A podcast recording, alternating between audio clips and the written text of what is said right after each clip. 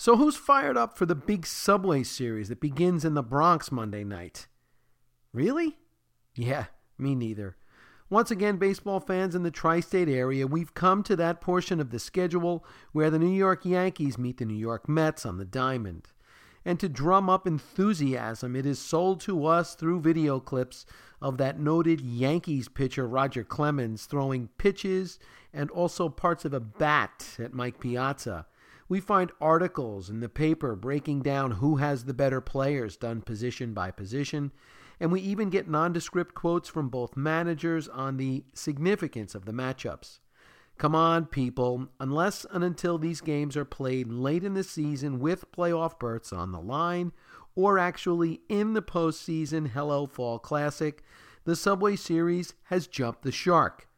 The next two nights will be more about who will not be playing than who is. There's no Jacob DeGrom or Noah Syndergaard, Aaron Judge, Luis Severino, or Giancarlo Stanton for that matter.